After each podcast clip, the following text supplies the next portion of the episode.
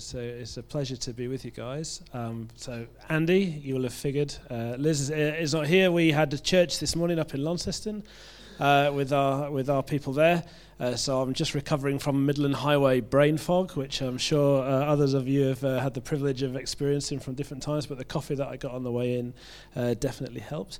It's lovely to be here. Lovely to meet you guys. Those I haven't met before. Lovely to be in the new uh, configuration for Together Church. That's that's great. I didn't ask how long you wanted me to. How long does Dan normally talk for? Too long? Five minutes. I understand. Yeah, yeah. All right. Well, look, it's up to. I'll, I'll do two minutes less than that. Um, I, I, as I was praying uh, for you guys and praying about what to what to share uh, this afternoon, I was reminded of um, one of the one of the parts of uh, of our vision uh, at, at, Barney's, which is our, our, vision is that we want to be God's missionary people, seeing lives transformed. Uh, and there's a whole lot in that. That's sort of a couple of decades of thinking and reflecting on my part and and others as well. And but the part I just thought it would be worth sort of drilling down a little bit this afternoon is that, that second part, seeing lives transformed. Uh, and, and just unpacking it a little bit together, uh, thinking about what it, uh, what it does mean, what it could mean, maybe what it has meant, what we would love to see it uh, mean as brothers and sisters, as fellow uh, followers of Jesus here in, here in Tassie. Um, I don't know about you, uh, but my, my first ever experience of the word transform was with uh, ers on the end. Uh, this kind of kind of dates me a little bit, Mick, but um, uh, Transformers. I remember um, grow, I grew up in a in a very a fairly sort of well, uh, uh, what would be a polite way of saying this? Because Daniel's recording.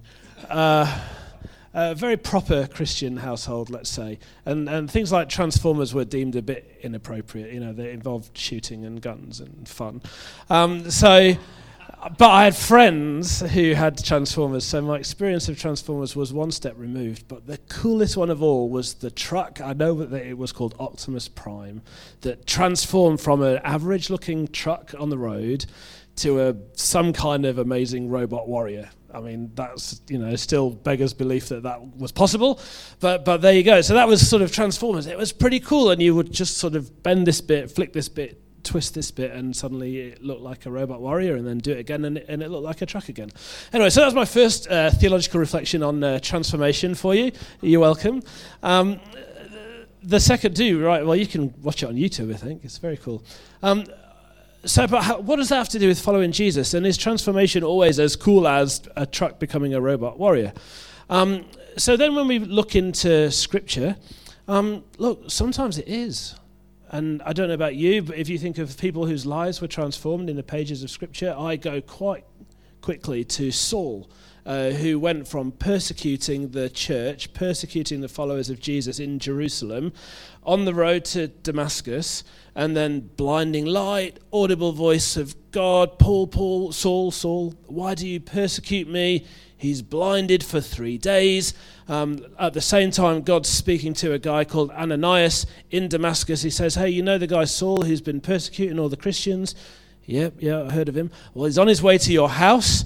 Um, but he can't see. I want you to take him in, look after him for a little bit. So, of course, that happens. And that's, again, it's a pretty significant transformation. God breaking in powerfully, this audible voice of God. Saul goes from persecuting Christians to, in the end, the end of Paul's story, being one of the pioneers of the, of the church that plants communities of uh, men and women who love and serve and follow Jesus all around the known world. Pretty dramatic transformation arguably in the same league as Optimus Prime and the truck, you know, robot warrior thing. Either way, pretty cool. Um, so there's a couple of different aspects of, of transformation. But then w- when I think, well, I, I, believe that we're called as followers of Jesus to be people who, whose lives are being transformed and who are used by God to see other people's lives transformed. I get a little bit discouraged sometimes if, I, if, if that stuff doesn't seem to be the normal way that it happens. I don't know about your experience here. Definitely, there are those times where the voice of God is audible, and there are things akin to uh, uh, blinding lights and uh, transformation of that kind. The passage that I'm going to read for us in a moment um, is also on a road. It is also an engagement with Jesus, but rather than the road to Damascus, the road to Emmaus. It's at the end of Luke's gospel. I'll just read it for us. First of all, if you've got a Bible of any kind, digital or paper or whatever it might be, just uh, turn with me to Luke 24. And I'm just going to read from uh, verse 13 through to verse 35. Last chapter in Luke's gospel, Luke 24 on the road to Emmaus. Now, that same day, two of them were going to a village called Emmaus, about seven miles from Jerusalem. They were talking with each other about everything that happened. As they talked and discussed these things with each other, Jesus himself came up and walked along with them, but they were kept from recognizing him. He asked them, What are you discussing together as you walk along? They stood still, their faces downcast. One of them, named Cleopas, asked him, Are you the only one visiting Jerusalem who does not know the things that have happened there in these days? What things? he asked. About Jesus of Nazareth, they replied. He was a prophet, powerful in word and deed before God and all the rulers. The chief priests and our rulers handed him over to be sentenced to death and they crucified him. But we had hoped that he was the one who was going to redeem Israel. And what's more, it is the third day since all this took place. In addition, some of our women amazed us. They went to the tomb early this morning but didn't find his body. They came and told us that they'd seen a vision of angels who said he was alive. Then some of our companions went to the tomb and found it just as the woman as the women had said, but they did not see Jesus he said to them, How foolish are you, and how slow to believe all that the prophets have spoken? Did not the Messiah have to suffer these things and then enter his glory? And beginning with Moses and all the prophets, he explained to them what was said in all the scriptures concerning himself. As they approached the village to which they were going, Jesus continued on as if he were going further. But they urged him strongly, Stay with us for it is nearly evening, the day is almost over. So he went in to stay with them. When he was at the table with them, he took bread, gave thanks, and broke it, and began to give it to them. Then their eyes were opened, and they recognized him, and he disappeared from their sight. They asked each other, Were not our hearts burning within us while he talked with us on the road and opened the scriptures to us? They got up, got up and returned at once to Jerusalem. There they found the eleven and those with them assembled together and saying, It is true, the Lord has risen and has appeared to Simon. Then the two told what had happened on the way and how Jesus was recognized by them when he broke the bread. I'll just, I'll just pray for us. Father, thanks for your word. Thank you that uh, we, we get to hold in our hands, in the palm of our hands, these words that have been handed down uh, over the centuries, that are written by you, ordained by you, breathed by you, and that are living and alive and speak to us today in 2019 in Hobart. So, God, as we just unpack these words for a few moments together this afternoon, we ask not just that my words will be clear, but that your word to us through your written word would be clear. So, come, Holy Spirit. Open our hearts, open our ears, open our minds to know what you would say to each one of us this afternoon. In Jesus' name. Amen. Amen. So, look, as I said, we care about lives being transformed. And I want to sort of fill in that end of the spectrum where the transformation happens, not in the dramatic huge, miraculous, audible voice of God, blind flashing light, although I very much believe that that happens and pray that that would be your experiences here uh, as much as uh, ourselves and anywhere else in the state. But what I want to do is sort of just fill out that end of the spectrum a little bit. What about the what about the everyday? What about not the Damascus road, but the Emmaus Road. So a little bit of a little bit of context, although probably you'll get where that uh, passage comes in the narratives in any case. But this is right at the end of Luke's gospel. Jesus has done three years of ministry on earth, including then being arrested, being crucified, being uh, buried, rising again, and we're just at the place where on the first Sunday morning, the Easter Sunday morning, Mary has uh, gone in to see the tomb and she's met Jesus face to face. John and Peter have had their uh, historic running race to see which one was fastest to get to the tomb, and we get told who it was and who it wasn't in the in the accounts. And then this uh, account in Luke's gospel of the two disciples on the road to Emmaus, and another encounter with Jesus right after his his resurrection uh, from the dead.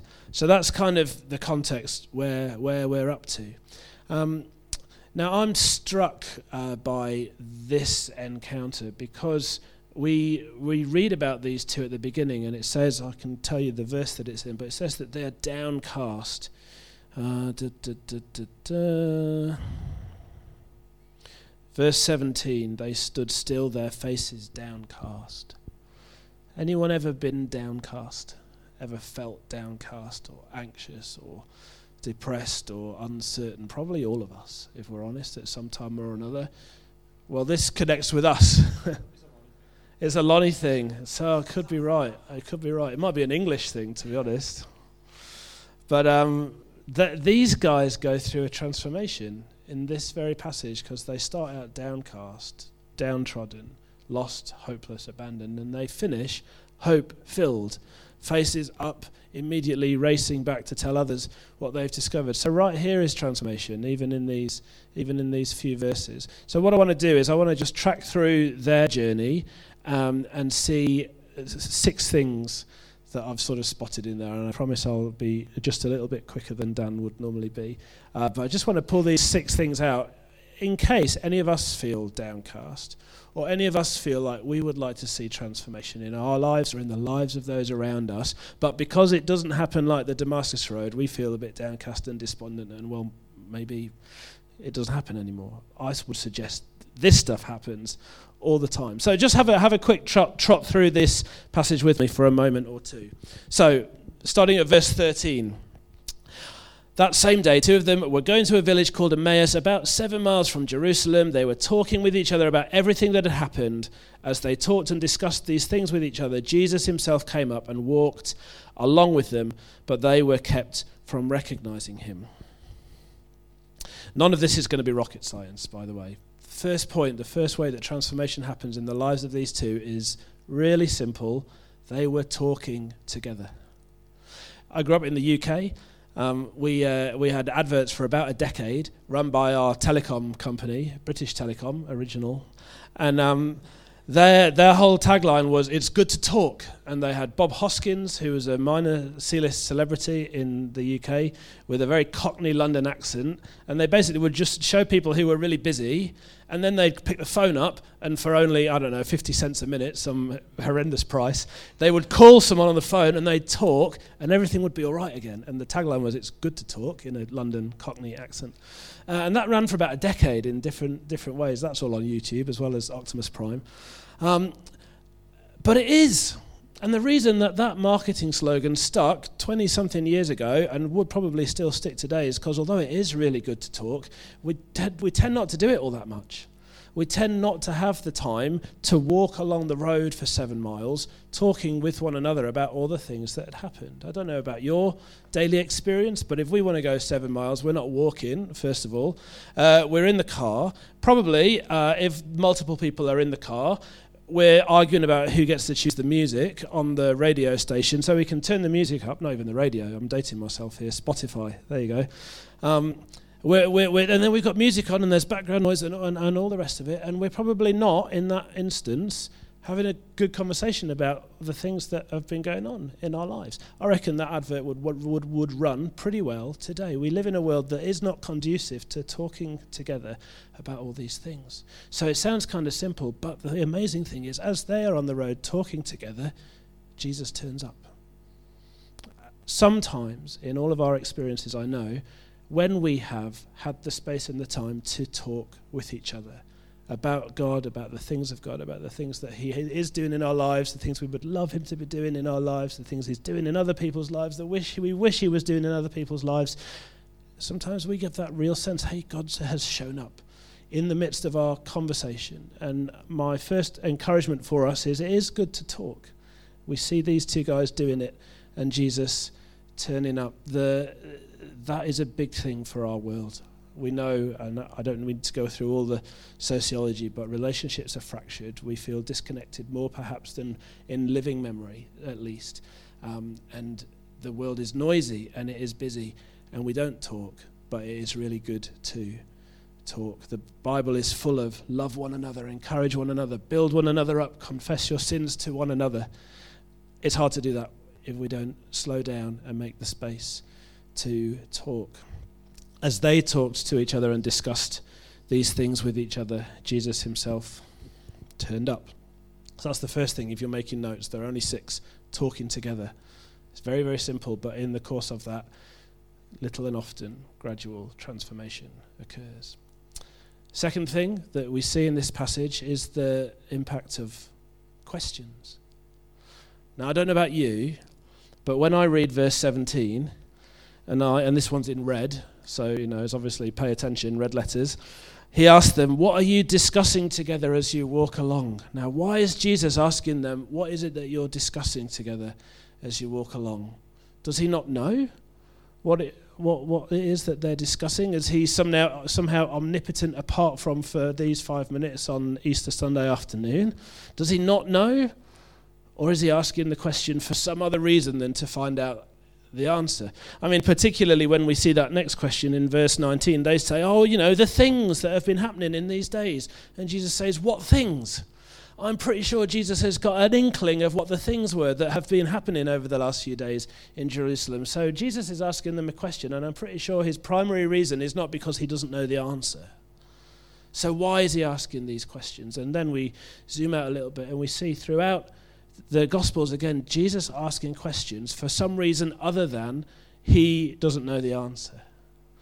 I get to, in you know, half my life now, uh, get you know get paid to ask people questions to help them stop and think and reflect.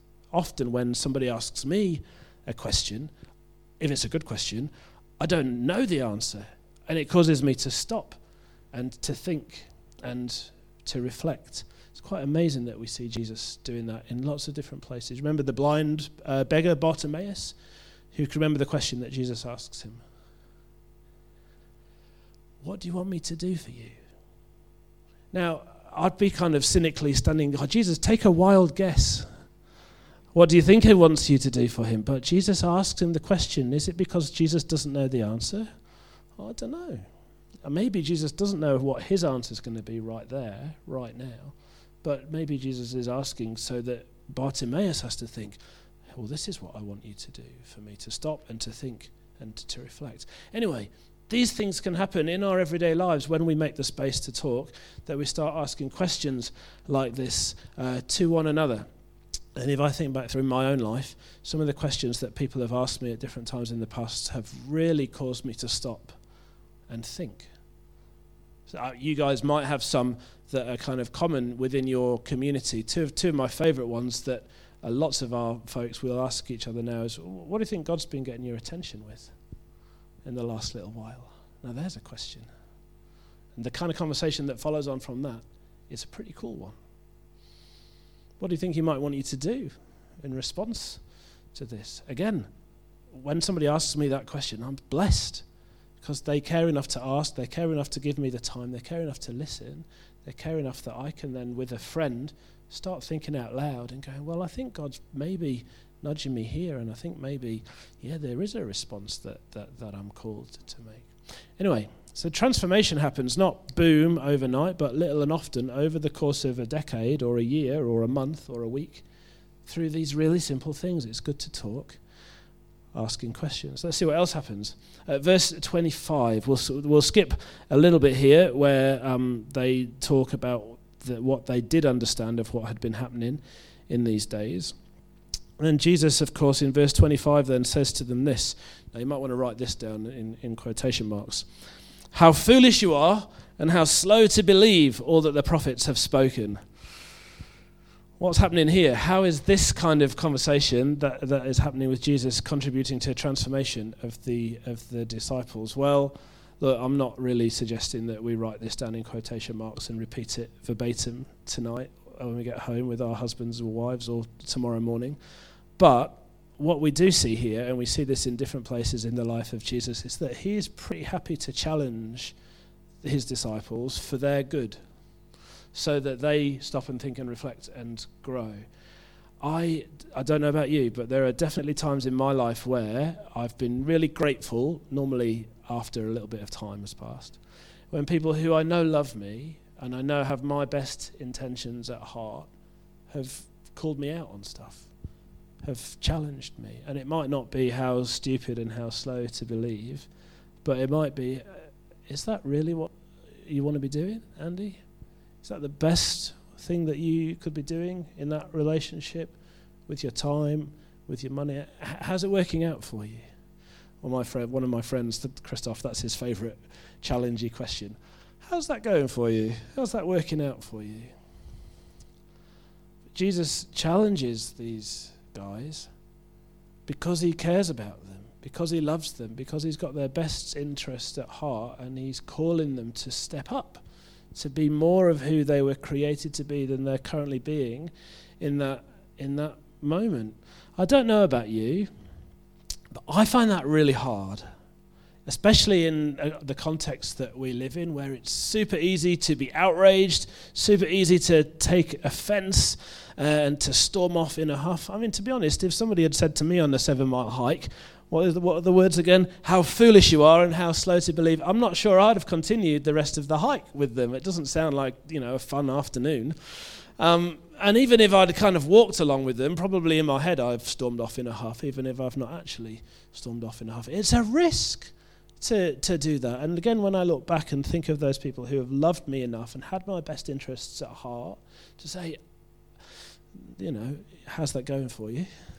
Is that really the best? Gee, they're taking a risk.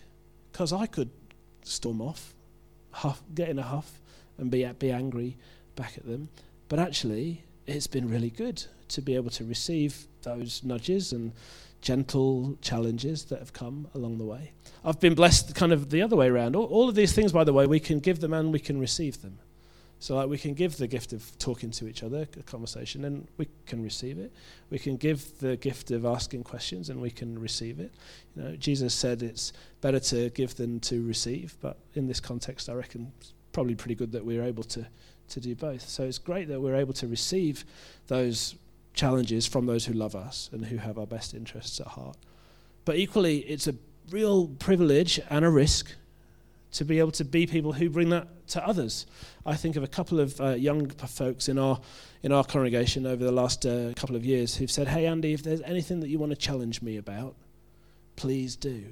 Now, I don't take that lightly, and in, to be honest, I think, "Wow, that's such a mature position to be in and posture to to to adopt. If there's anything that you want to challenge me about, please let me know." And um, one of them got married after that, which was, was great. I'm pretty sure that wasn't only because I said I think you probably about time you got married, but nevertheless was a good outcome.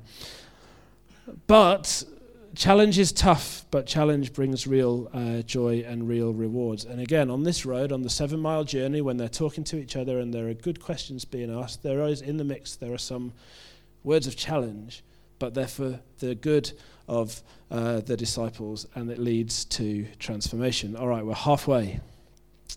Uh, so yeah, it's good to it's good to be open to God challenging us through other people, and it's good that we be open when God might prompt us to challenge somebody else. To do it gently, to to do it in love, uh, and to do it with their best interests at heart.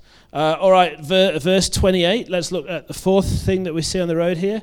Uh, 28 through to 31. As they approached the village to which they were going, Jesus continued on as if he were going further, but they urged him strongly, Stay with us, for it's nearly evening, the day is almost over. So he went in to stay with them. When he was at the table with them, he took bread, gave thanks, broke it, and began to give it to them.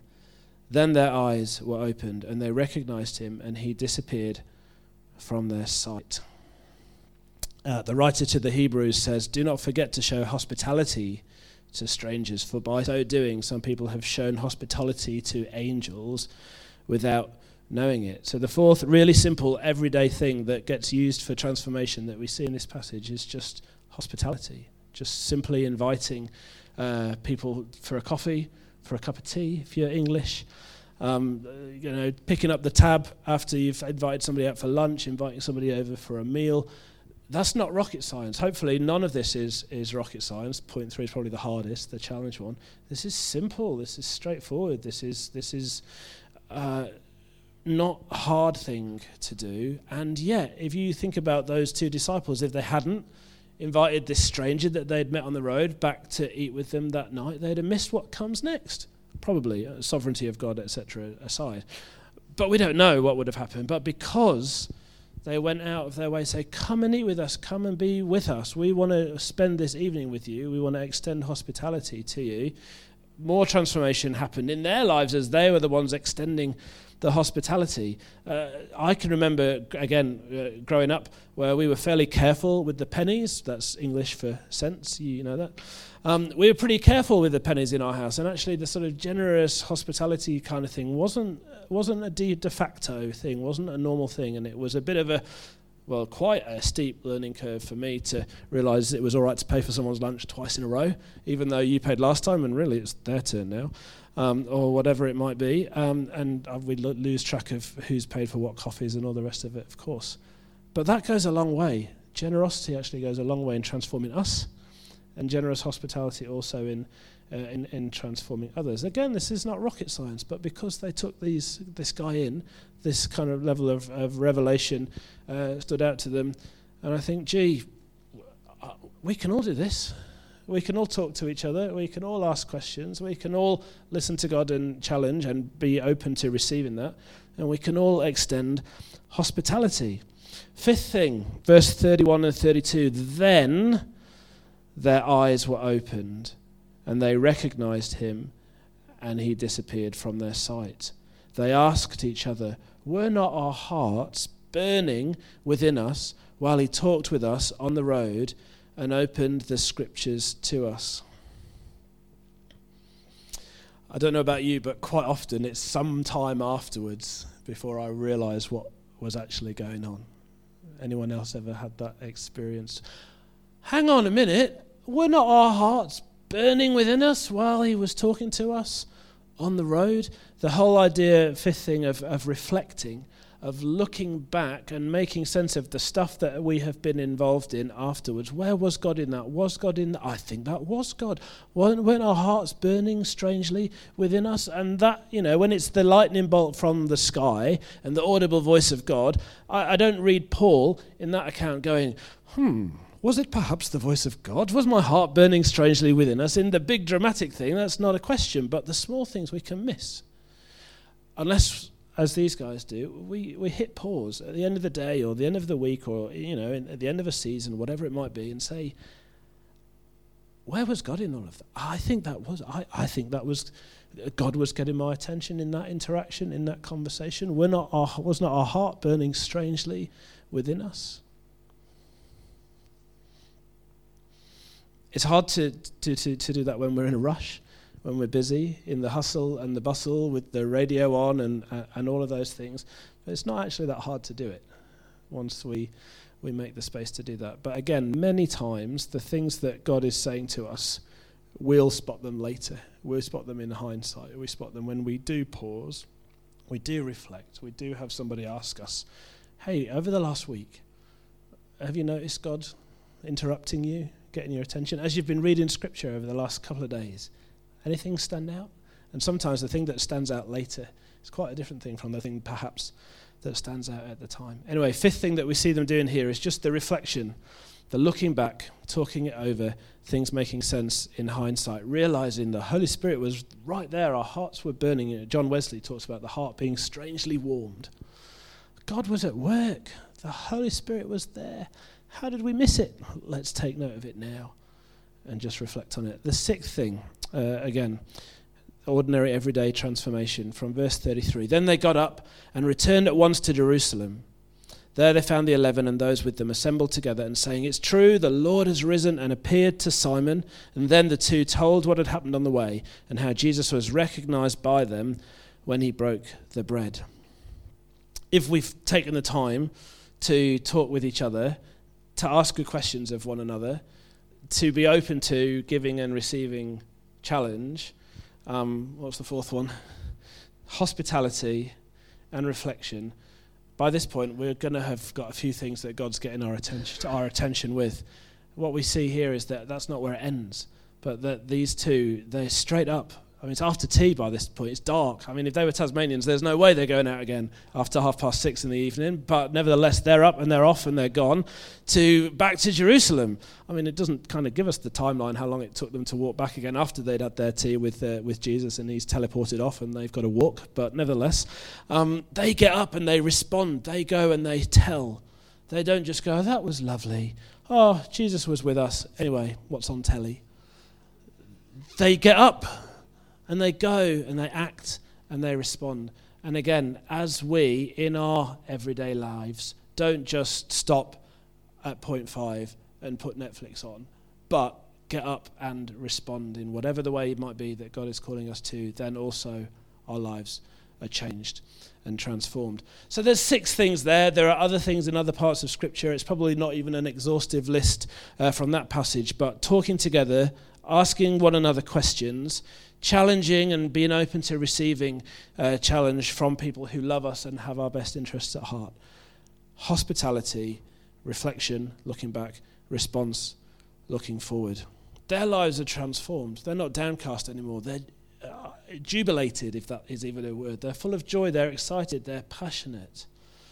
All of us, whatever the situation might be that we're in, will experience transformation in our lives, little and often, as we do some or all of these things. Most of us, if we've been, if we are Christians, if we've been Christians for any length of time, when we look back, quite often the ways that we've grown have been through lots and lots and lots of these little everyday, often transformations that happen. And suddenly, a, a year or two or ten has gone past, and if we stop to reflect, we go, "Hey, I'm not the same person that I was. Transformation is happening." Jesus is alive. His Spirit is with us. I am not the same person I was the day I said, Yeah, I want to be a follower of Jesus. I've grown and I've changed. When we look back and observe those things, I don't know about you, but for me, that gives me faith and hope that that can continue. There is no way that Jesus is finished with me. This might just be me, but if, if I limit the way that God can talk, talk to, to me and get my attention to those Damascus Road type things, well, um, you know, if I'm lucky, I might see one or two over 40 years. And then I think, well, look, uh, maybe I've got another 40 years. Maybe God will do one or two more things in my life between now and when I die. That doesn't do a whole lot to lift the downcast, depressed uh, Andy. Whereas, if we take the time and we stop and we think, well, hey, this week I've had five conversations with people and it only cost me five cups of coffee. Um, a couple of them have asked me great questions. My wife, God bless her, often a source of helpful challenge in my in my life. Dan invited me for dinner after this. Gee, there's a whole lot of ordinary, everyday things going on through which God does speak, can speak, will speak, will continue to do. And then all of a sudden, rather than, well, in 2001 he did a cool thing, I'm kind of going, well, actually, today he's done a few cool things. And then rather than, well, in the next 40 years, maybe there's one or two more cool things, it could be now, it could be tonight, it could be tomorrow. In these little, small, often everyday things that where God keeps on breaking in, my life gets transformed, little and often. I'm more aware of it, more attentive to it. And actually, the lives of other people get more transformed as well because I'm listening and I'm obeying and they're listening and they're obeying. And it turns out it is really good to talk just like British Telecom told us all those years ago. So, a few thoughts really just from that passage about transformation. But I mean, I'm not quite sure what, you know, if you've got a particular vision statement here or all the rest of it. But as followers of Jesus, this is the stuff that we're here for seeing lives transformed. And it does involve the massive life transformations, you know, people being set free from all sorts of oppression and addiction and injustice. But probably the people that God's going to use to do those kind of things is going to include the kind of people like you and me. And if I sit and wait for another lightning bolt from the sky, I might be waiting a long time. Whereas if I'm open to actually, well, it's probably over a glass of wine, that God again says something that He also said when I was watching telly last week, that He also said when I was reading the Bible last week, that my wife realized God was saying three years ago, and I'm finally catching up. Well, if God speaks through all of those ways, here we are. Let's respond. Let's get up and go and be who God is calling us to be for the next week, even, or the next month, or year, or decade, or whatever else it might be. So this encourages me because it increases my faith that God isn't dead, but that He's alive. It increases my faith that He's not finished with me, but He's continuing to do a work of transformation in me. It gives me faith that actually, in any little group of, com- of, of believers like our church or you guys here, well, if 30 of us are seeing God transforming our lives, well, look out. Look out, Hobart. Look out, world. Look out, one another. And so the kingdom of God comes in greater measure than it's there right now on earth as it is in heaven. So hopefully that's just a, bit of a blessing and a little bit of encouragement uh, for us. Just thinking, you know, yes, the road to Damascus experiences still happen, and pr- let's pray for them because that that will be brilliant. The more of those, the better as well. But let's not wait for God to do the Damascus Road thing, but also have our eyes and ears and hearts open for Him to do the Emmaus Road thing, because I promise you, there's a whole lot more of that going on than any of us realise right now. Um, would it be all right for me to pray for you guys? Yeah. Lord, Lord Jesus, thank you that this is the ordinary, everyday stuff of the band of sisters and brothers that you call us to be. Thank you that this is the kind of stuff that you did not only do 2,000 years ago, but that, that you did this week and you will do next week. Jesus, we in no way want to limit you to only working in this way. Absolutely not. Jesus, we open ourselves here and now to say, Would you please speak to us with audible voices and blinding lights and shake up our worlds? Lord, you have every permission to do that in our lives. But I pray that we not only limit you to doing that, but that we also be absolutely open to your still small voice, to the whisper, to the heart strangely warmed, to the stranger that we've uh, invited for lunch to the brother or the sister we have, we're having coffee with, for the same passage of Scripture that we've read a hundred times to speak to us in a new and a fresh way, for the challenge of our friends, for the questions, for the talking together. Lord Jesus, would you help us to know how we would respond to what you've spoken to us about this evening so that our lives would be transformed and the lives of the people that we do life with in this city would be transformed. In Jesus' name. Amen. Amen.